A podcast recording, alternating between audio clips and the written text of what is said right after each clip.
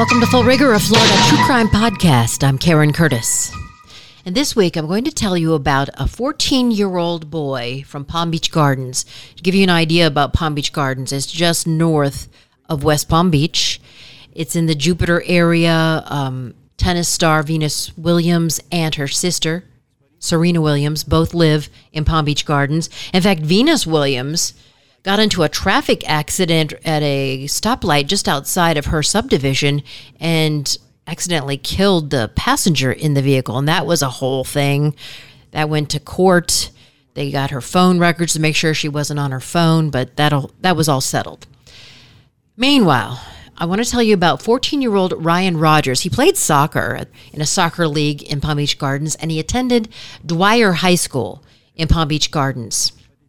In fact, his mom, Cindy Rogers, coached his team this year.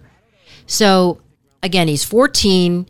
He's a student at William T. Dwyer High School. And just to give you an idea of the flavor of the area, you know, you've got these tennis stars living here. Dwyer High School has been ranked one of the U.S. News and World Report's best high schools in 2018, 2019, 2020, and 2021. And the schools are ranked based on their performance on state required tests, how well they prepare students for college. So everybody there, you know, really has their act together, basically. But now the community is terrified, and police are warning parents to keep an extra vigilant eye out for their children because Ryan Rogers went missing. He was last seen around 6:30 p.m. on November 15th. Friends were out looking for him. His mom told police he went out for a bike ride and never returned. So his mom, Cindy Rogers, and other family and friends asked for help searching for Ryan via social media as well. We even published a story on our website here at 850WFTL.com about the missing child. And Unfortunately, the next morning on November 16th, about 9 a.m., there was a passerby. It was around Central Boulevard on the sidewalk. It's right off of the I 95 overpass in Palm Beach Gardens. A passerby found a bicycle lying in the grass, and then that person looked down a swale, like an embankment, into a wooded area and found Ryan's body. So, of course, Palm Beach Gardens police were called, paramedics were called, but the teen was pronounced dead at the scene.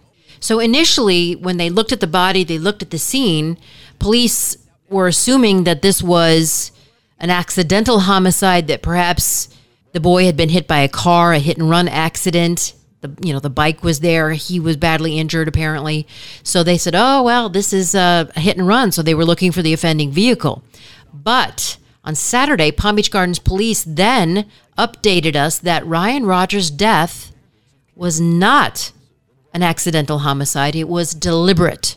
It was a murder. And they didn't disclose the cause of death, but they did say that he was not killed in a traffic related collision.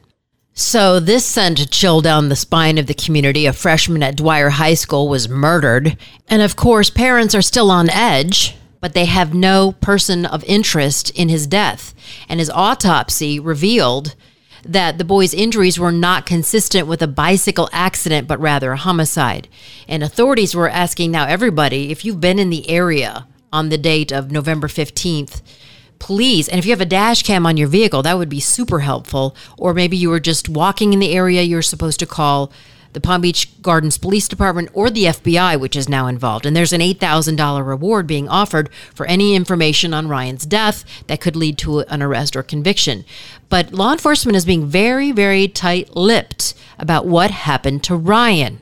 But there's been a break in the case. And before I tell you, I just want to describe Ryan for you. He's a doll. He was a doll. He had a buzz cut, brown hair, very sweet, brown eyes, kind of like little doe deer eyes. And he has metal braces and a lovely smile. He's just an adorable kid. I mean, really, he's physically fit. He plays soccer, and he's just a great, inviting smile. So this this compounds the tragedy of the story. So here we go.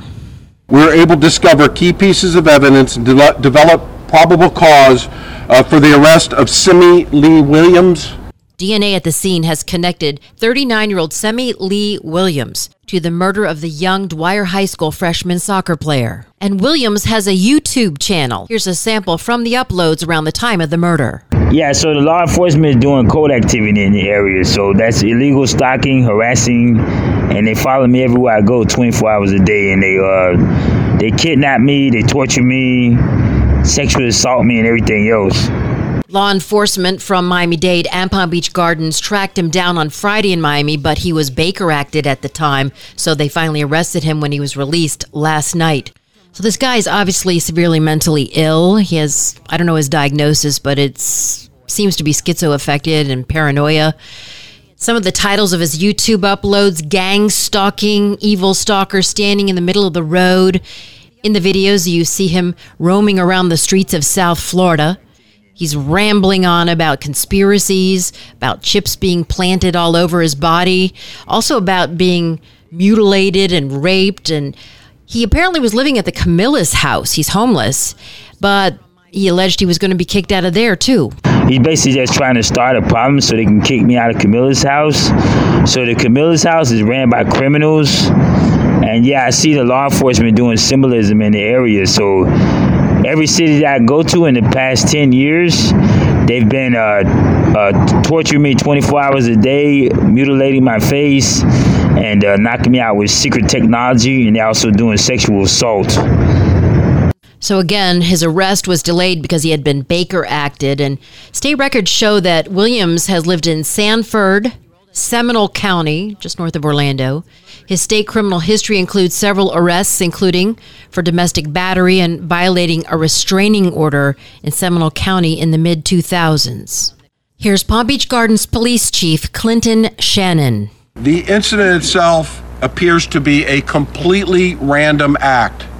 We do not have a motive in this case, and I would best describe it as an innocent child victim having a chance encounter with a very violent criminal. There had been reports that Ryan Rogers was beaten to death in another location and his body dumped near I 95, but the police chief says that information was false. It appears to have happened where his body was found, and again, um, you know, he was stabbed. I was just a little confused how a stabbing death could be misconstrued with a hit and run accident and death. So I asked a source, and I was told that apparently Ryan was stabbed seven times in the head and he had thick hair and it was bloody. So they thought he had been hit by a car. But when the medical examiner took a closer look, shaved his head, she saw seven stab wounds in his head. Cell phone pings, according to police, put Williams at the scene where the murder occurred. Also, they found headphones with Williams' DNA on them lying in the grass at the murder scene, and then a bandana on his person when he was arrested had Ryan's blood on it. You know, this is not the end of the story or the case or the investigation into Rogers' death. Officers are searching the woods along Jog Road between Hood and Donald Ross Roads for further evidence. They said they were acting on a tip as they searched a storm drain along a canal and called workers in to get into the drain. They're not saying what they're looking for, but I would assume they're looking for the murder weapon, the knife. Neighbors also in the area of Hood Road in that development said that they had made numerous complaints about a homeless encampment in the area, but police didn't confirm that was the reason for their search. So I'll keep you updated on this story, but at least we have some closure in that a suspect is under arrest. That wraps up this episode of Full Rigor. Make sure to check me out on Instagram at Full Rigor Podcast. Give me five stars, please. And don't forget to subscribe and download. Thanks for listening. Until next time.